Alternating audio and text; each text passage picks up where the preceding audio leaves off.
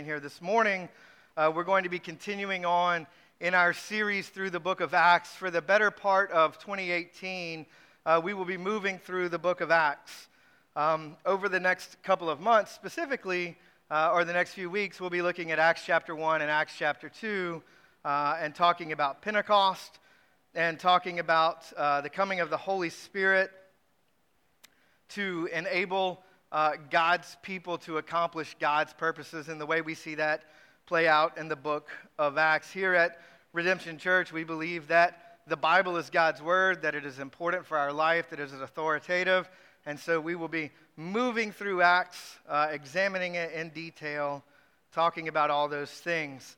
Um, but this morning, before I get started and before I move um, into Acts chapter 1, verses 12 through 26, which is very specifically what we'll be talking about today, uh, I would be remiss if we didn't take just a moment and acknowledge uh, the holiday that our nation will be celebrating tomorrow. As we move through the book of Acts, there will be lots of time for us to uh, sort of dive into some things that are happening uh, in our nation and our society today. But we would be remiss to not just take a moment and, and recognize that tomorrow our nation celebrates uh, the legacy of Dr. Martin Luther King Jr.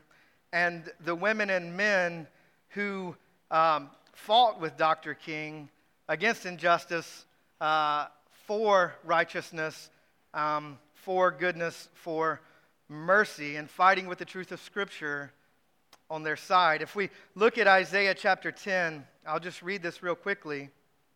Isaiah chapter 10, verses 1 through 2 says this Woe to those who make unjust laws, to those who issue oppressive decrees, to deprive the poor of their rights and withhold justice from the oppressed of my people, making widows their prey and robbing the fatherless. Right? Collectively, as a nation, we really need to acknowledge that there is a legacy, there is a history of creating laws and systems and structures that intentionally impressed some for the benefit of others. Right? And it should be self evident from the scripture that I just read, from the movement led by Dr. King, the men and women with him, that his legacy still matters because oppression still exists, because injustice still exists, because evil still exists. There are those in our nation even in the highest positions of authority, who would willingly be unjust for the sake of maintaining power and position. Right? Just this past week, and I have to say this, I, I, hate that this even has to be said, but just this past week, we heard our president say that we would be better off to bring more people to the U.S. from Northern Europe than from Haiti and Africa. Right? And those words will influence policies and those words will lead to injustice by some against others. And it's shameful that that's where we are. And so I pray that even as we are examining the work of the Holy Spirit through the book of Acts, as we are examining the book of the Holy Spirit in the lives of the very first believers, that we would look at our own hearts, that we would look at our own minds, that God would open our eyes to evil and to sin, and instead lead us to pursue justice and righteousness and mercy in light of the gospel, because that's what the gospel of Jesus would have us pursue. May we be a people who leave a legacy of fighting for the gospel rather than fighting for power and prominence and a seat at the table of power. Let's pray.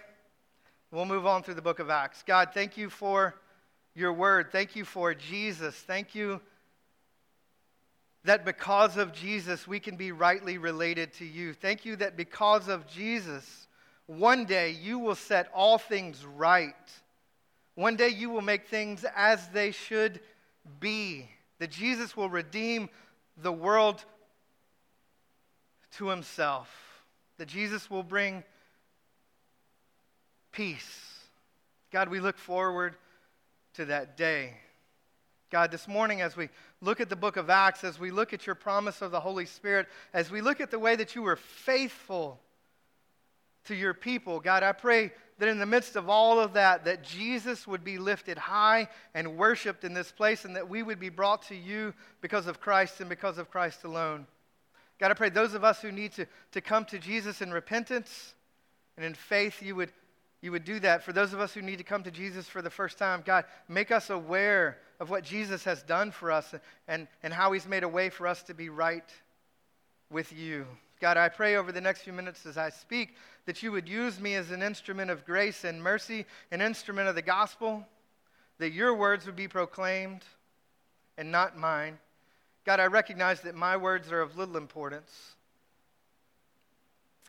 But God, your words are of utmost importance. And so, God, I, I pray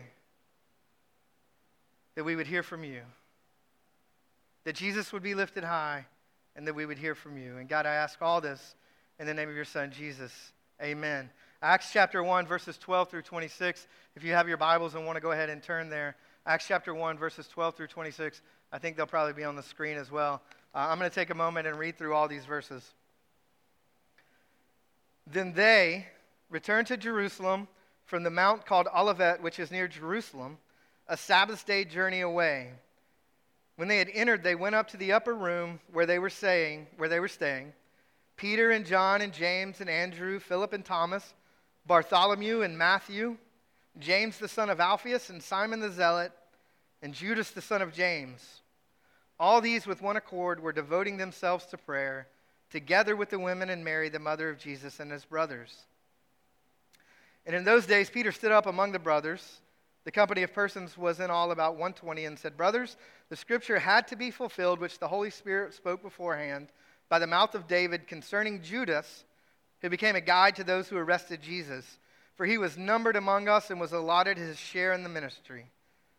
Now, this man acquired a field with the reward of his wickedness, and falling headlong, he burst open in the middle, and all his bowels gushed out, and became known to all the inhabitants of Jerusalem, so that the field was called in their own language Akeldama, that is, field of blood. For it is written in the book of Psalms, May his camp become desolate, and let there be no one to dwell in it, and let another take his office.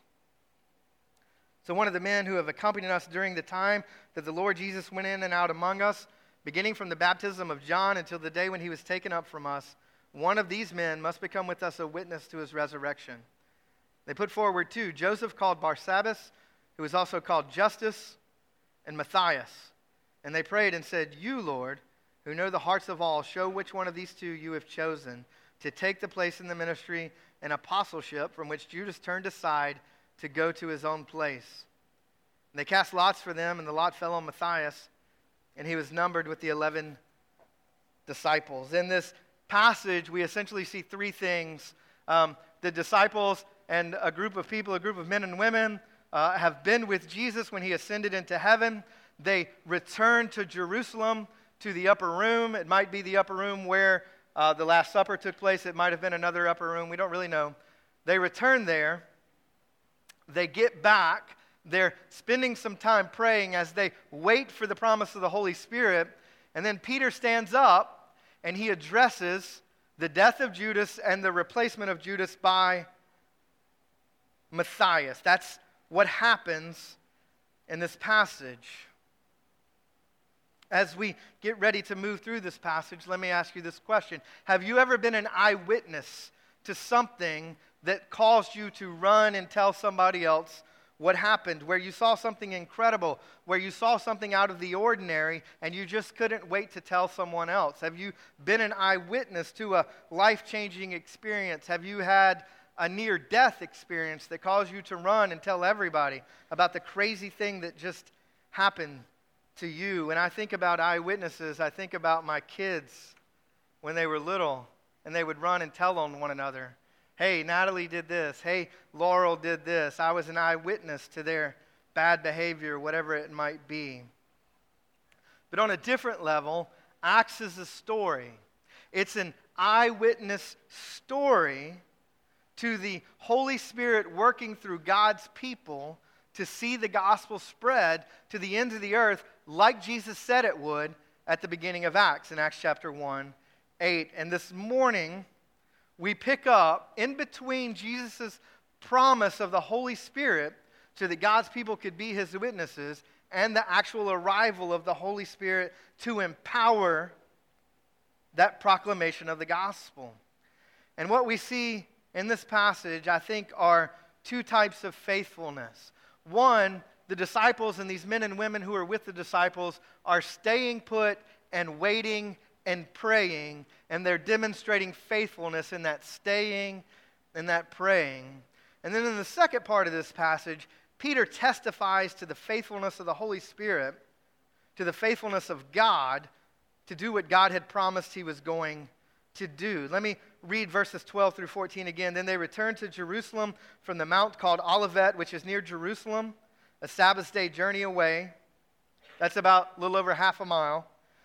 When they had entered, they went up to the upper room where they were staying, and a list of the disciples minus Judas. And it says, All these with one accord were devoting themselves to prayer, together with the women and Mary, the mother of Jesus, and his brothers, right? They've heard Jesus say, Wait. They've traveled back to Jerusalem. They're in an upper room, and they're waiting. And as they're waiting, they're praying. 120 men and women. Maybe they're all gathered in the upper room. Maybe that's just the number of everybody in that first early church. And they're gathered together with the singular purpose of waiting on the promise of the Holy Spirit that Jesus had given them. And their obedience to stay put, just like Jesus told them to do, I think actually demonstrates that they believe, it demonstrates their faith that Jesus is going to come through and deliver on the promise that he gave them. That's why they're waiting. They could have gone back to their normal way of life. It would have been hard because they had spent so much time with Jesus, but they didn't. They're staying put and waiting. They're being obedient. And I think that demonstrates that they actually believe Jesus is going to do what he said. He's actually going to send the Holy Spirit, and that they're actually going to be witnesses to the end of the earth. That's why they're waiting. Excuse me, we'll get to this in a minute. But that's also one of the reasons I believe that the disciples say we have to uh, identify another apostle. We have to replace Judas because we need uh, another person to be a witness, an official witness to Jesus' resurrection. But the fact that they're staying, right? The fact that they're waiting, the fact that they're praying, the fact that they're identifying the witnesses to the resurrection, I think it actually implies that they really believe that they're going to take the gospel to the ends of the earth. They really believe it. 120 people in an upper room actually believe they are going to accomplish what Jesus said. Think of the audacity and the boldness of that belief that 120 men and women in an upper room and an outpost of the Roman Empire, right? This isn't, they're, they're not in New York City, they're in Topeka, Kansas, right? They're not politicians, they're not wealthy people, they're outsiders, they're in Jerusalem, they're not major players, and they actually think when Jesus sends his Holy Spirit, we're going to take the gospel to the ends of the earth, and so we're going to wait here until Jesus sends his Holy Spirit. Right? That baffles me. The audacity to believe that they could take on the world and have the gospel spread to the ends of the earth baffles me. They had the audacity to simply wait. And while they're waiting, they're praying. Right? To simply wait and pray. And I, I, think it was probably natural for them to pray, though, because they had been around Jesus and if you read through the Gospels, Jesus lived a life of prayer. Jesus modeled a life of prayer. And so it was Jesus who taught them to pray. It was Jesus who they learned to pray from. Right? And when you look through the Gospels, Jesus is always praying. He's praying alone, he's praying when he's in crowds. He's praying on boats, he's praying in gardens, he's praying in cities, he's praying on mountains. Everywhere Jesus goes, he's praying. And the disciples and this group of men and women with them had learned that from Jesus. These men and women had been around Jesus so much that it was probably just normal for them to go to God in prayer.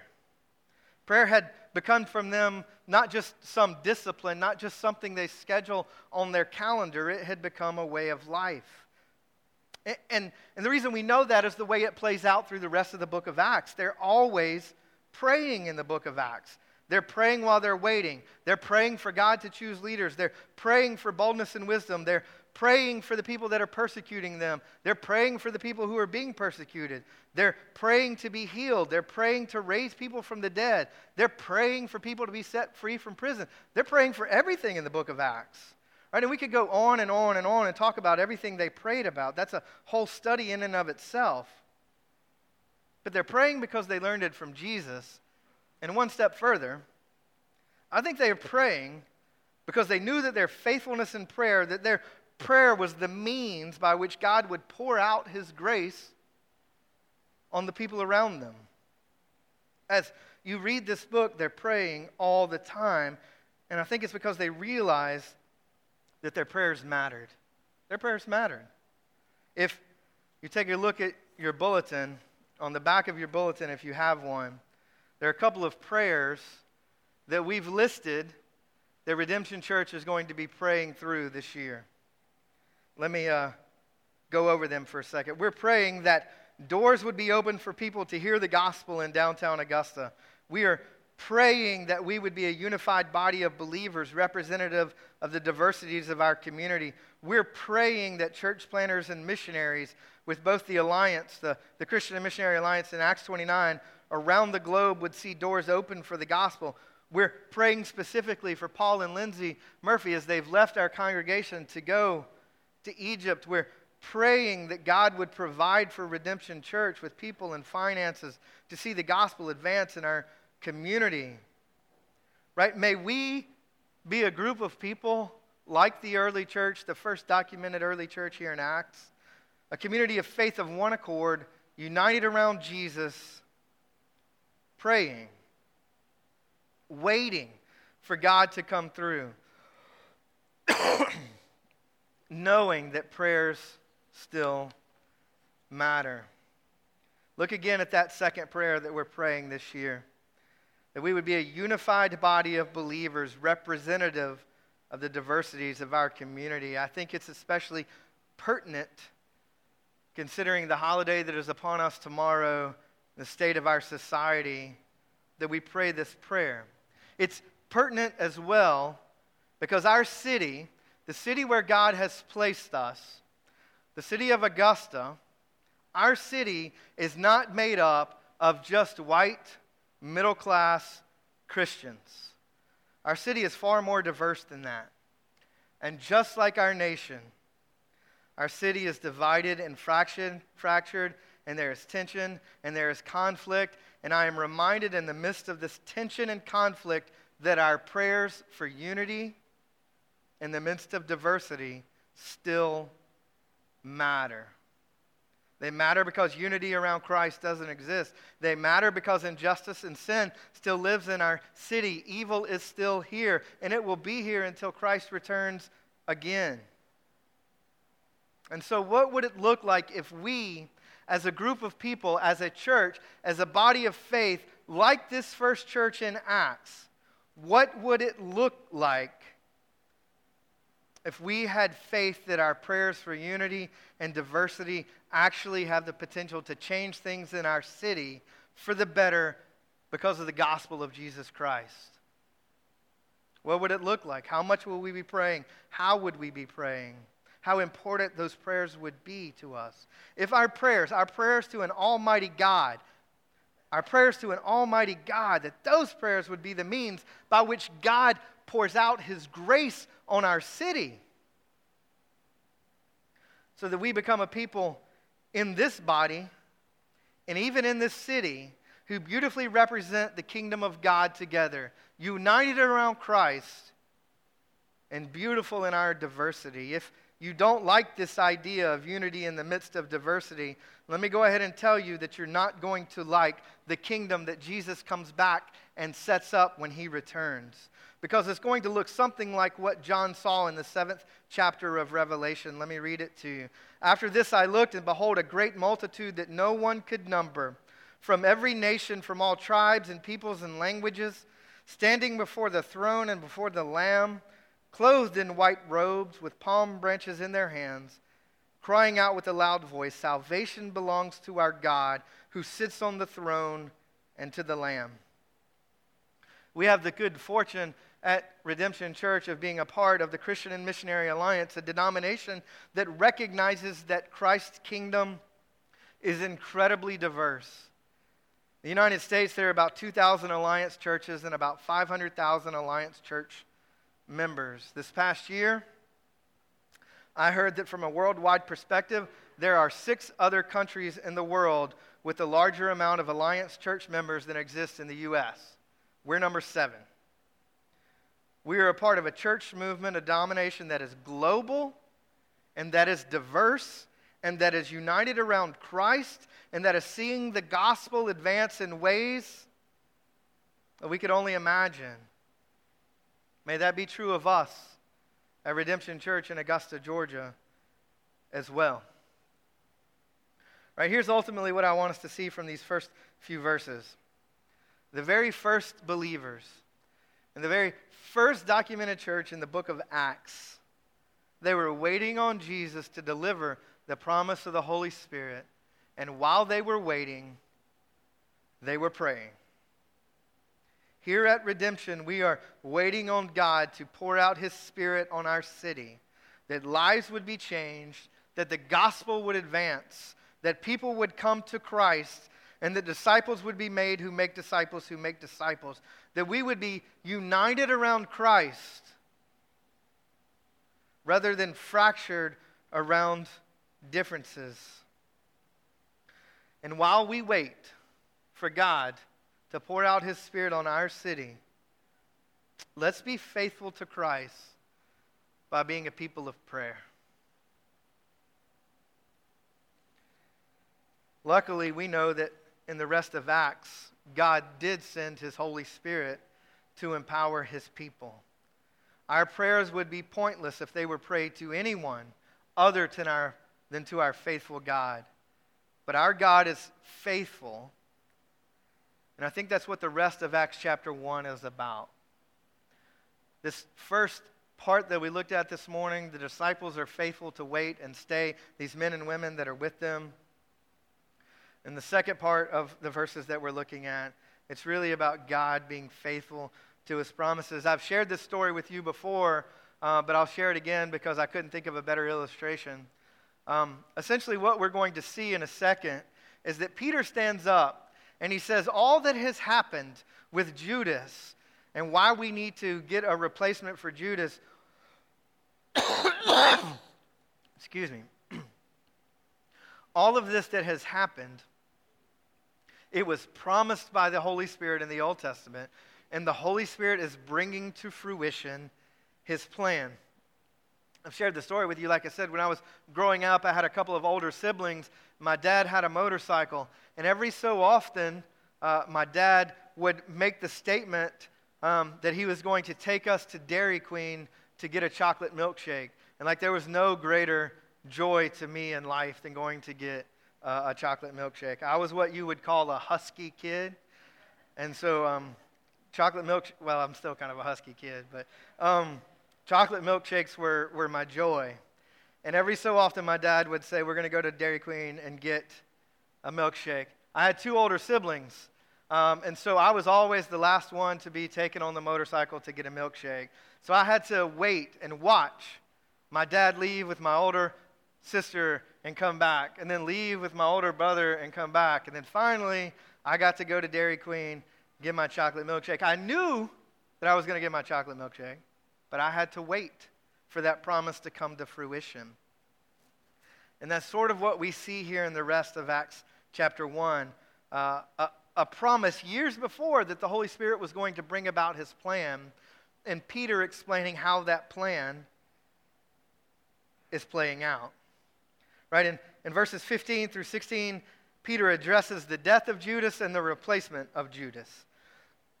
And the key to everything that follows in those verses comes in verse 16. If you look at verse 16, brothers, the scripture had to be fulfilled, which the Holy Spirit spoke beforehand by the mouth of David concerning Judas, who became a guide to those who arrested Jesus. Right? Peter is saying the Holy Spirit, through the words of David, hundreds of years before, had already spoken to God's people what was going to happen. The Holy Spirit had already let his plan be known.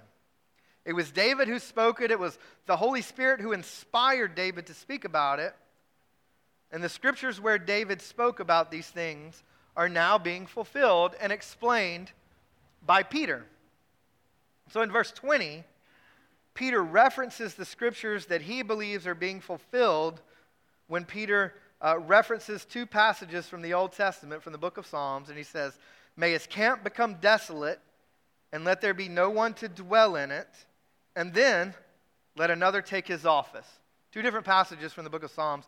The first half of verse 20, where Peter says, May his camp become, de- may his camp become desolate, is a quote from Psalm 69 25. And that is ultimately fulfilled in how Judas died and purchased a field by his blood money, and that field became a desolate, desolate field of blood. We know from the book of Matthew uh, that Judas hung himself, so we don't really know how Judas's body uh, ended up in this field torn apart, but it did. And we don't really know how this money that Judas was given for betraying Jesus ended up paying for this field, but it did. And so Judas's body is torn open in this field, and it's a field of death. And Peter says that's the fulfillment of Psalm 69 25. He goes on in the second half of verse 20, let another take his office, is a quote from Psalm 109, verse 8. And that word is fulfilled in the way that Judas is replaced by Matthias, described in verses 21 through 26. Right? They set out some qualifications for a replacement. They said, We need a witness who has been with us from the very beginning, who was a witness to the resurrection of Jesus. They had two people, evidently, that met those qualifications. And then they trusted Jesus to identify who was going to be a replacement to Judas. They were uh, still waiting on the Holy Spirit, and the way that they go about uh, deciding Judas's replacement uh, that's not meant to be normative. They cast lots in order for Jesus to identify Judas's replacement. I, I, would say that's not how we should do things. But in some way, they're actually demonstrating faith that Jesus is going to identify who the replacement to Judas should be, right? That's what's happening in the rest of this passage. Peter says the death of Judas and the replacement of Judas, that is all the Holy Spirit working out his plan. David talked about it. These are the verses that it fulfills. From a bigger picture perspective, Peter is essentially saying that all of this stuff that is happening is being carried along by the Holy Spirit to fulfill the Holy Spirit's plan, just like David said it would. Right? And in this story, I think probably what we should see is the invincible purpose of the Holy Spirit to bring about what the Holy Spirit said is going to happen. God wants us, I believe, to see that when the Holy Spirit says something, it will come to fruition, even if it takes a thousand years.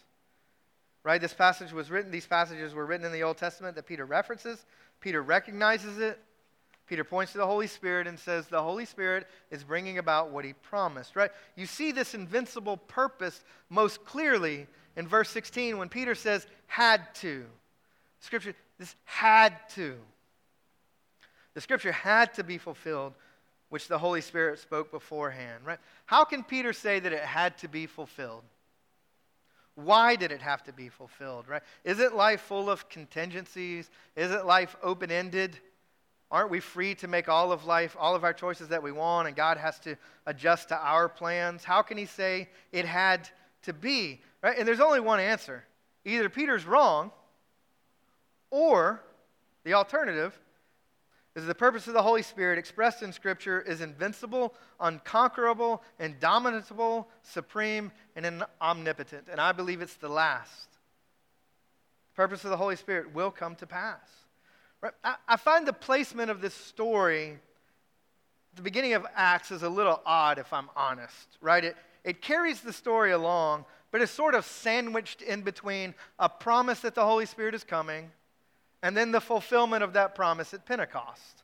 It's, it's, it's sandwiched in between those two things, right? So, so why did God, why did the Holy Spirit decide to place this story right here in the book of Acts through Luke the writer?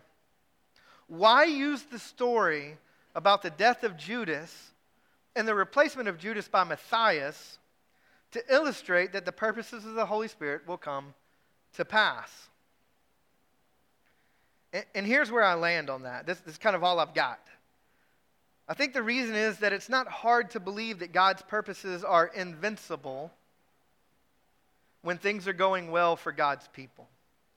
But when things go bad, when there's lying, when there's deceit, when there's mistrust and betrayal and death, then we need all the help we can to believe that God's purposes are invincible and omnipotent. And that's what Luke gives us. Not even Judas and Satan himself can get in the way of what God is doing. Why is the replacement of Judas's why, why is somebody to replace Judas so crucial to the purposes of the Holy Spirit? And even more specifically, why did this replacement have to be someone who had been with Jesus all along and, and, a, and been a witness to the resurrection? And again, I think the text shows us that part of the purposes of the Holy Spirit is to empower God's people to be God's witnesses to the ends of the earth. And if that's God's purposes, then it will come to fruition. The purposes of the Holy Spirit will not be conquered. And part of his purpose is to ensure that the gospel advances to the ends of the earth just like Jesus said it would through his witnesses, through Matthias. In Acts chapter 1, after we've seen that God's people demonstrated their faith and their belief that they were actually going to take the gospel to the ends of the earth by waiting and by praying. As they're waiting and praying. In Acts chapter 1, we were reminded of God's faithfulness, that the purposes of the Holy Spirit will come to pass, that the unflinching will of God through the Holy Spirit will come to pass. And so, if we see these things, where does that leave us this morning? The idea that ties this whole story together is this idea of faithfulness and this idea of being a witness. If this story is telling us about the faithfulness of the early church and the faithfulness of God to fulfill his promises and the faithfulness of God to turn his people into his witnesses, what should we hear from this story this morning? I believe what God is trying to speak to us this morning through the book of Acts has something at least to do with us being faithful to pray and to stay put right where God has placed us. As a congregation as a whole, God has placed us in downtown Augusta to be a blessing to our community, that the gospel would go forth, that lives would be changed, that beginning in downtown Augusta and moving beyond, this church would be a blessing to the city through the gospel of Jesus Christ. I believe where it leaves us is that God would use our prayers as a means to pour out His grace on our city inasmuch as he calls us to be his witnesses to a broken city, even as we're empowered by the Holy Spirit. Maybe God is calling us to be more fully invested exactly where he has placed us as a church, as missional communities, to be fully invested where he has placed us, praying for our city, praying for, for those who are a part of our lives regularly. For our missional communities, for our entire church, right? Maybe what we need to hear this morning is let's invest fully right where God has placed us. Let's pray fervently right where God has placed us, waiting, for God to pour out His Spirit on our city in such a way that lives are changed, so that the gospel is proclaimed, that people would come to know Christ, that people would become disciples who make disciples. And not only that, specifically as we dive into these prayers that we believe we should be praying this year, as we dive into these, specifically the prayer I mentioned this morning, the prayer of unity and diversity, right? Let's lean into that a little bit. Let's be willing to be compassionate and willing to listen rather than assuming that we're always right and our way is the only way. Let's pursue relationship and proximity. Let's fight for justice. And let's pray that God would bring healing and unity in the midst of diversity around the gospel of Jesus Christ. We do that? Let's get on board with that. We're going to move into a time of response. And every Sunday here at Redemption, we have a time of response. It's a, it's a time for us to respond to what God has called us to, to what God has laid out uh, to our hearts and minds through the work of the Holy Spirit as we've heard uh, God's word proclaimed, as we've prayed together, sung together. Um, that's what this time is. During this time, the band's going to come back up and continue to lead us in some songs, give us the opportunity to worship through singing. Uh, we also have the opportunity during this time to continue to worship by giving. There's a giving basket in the back where you can put your tithes and offerings as an act of worship. There's an opportunity for us to stay right where we're at, to pray, to reflect, to um, maybe deal with whatever it is that God is asking us to deal with this morning. We also have an opportunity to take communion. Uh, when we take communion, this is why we do it. We take communion in order to remember what Christ has done for us and to proclaim to one another that we believe it. To remember the truth of the gospel and proclaim to one another that we believe it. So if you're here and you're a follower of Jesus, whether you're a member of this church or not, I would invite you to um, come down the middle aisle here, go to either side, tear off the bread, dip it in the wine or juice. So remember the body of Christ that was broken for us, the blood of Christ that was shed for us. Um, recognizing that we are remembering and that we are proclaiming what Christ has done. Uh, I'm going to pray for us, and then we'll continue on from there. Holy Father, thank you for the reminder from your word this morning that you are faithful to fulfill your promises. God, thank you for the reminder from your word that you do what you say you're going to do. God, we see that over and over. Through uh, the death of Christ, the resurrection of Christ, you, you did exactly for us what you said you would do. God, even now as we respond to your word, even now as we respond to what you're speaking to us, what you're leading us to, God, I pray that Jesus would continue to be lifted high and that we would be drawn to you because of Christ and because of Christ alone. God, I pray that your Holy Spirit would still be at work in our hearts and minds to draw us to you. God, we ask all this in the name of your Son, Jesus. Amen.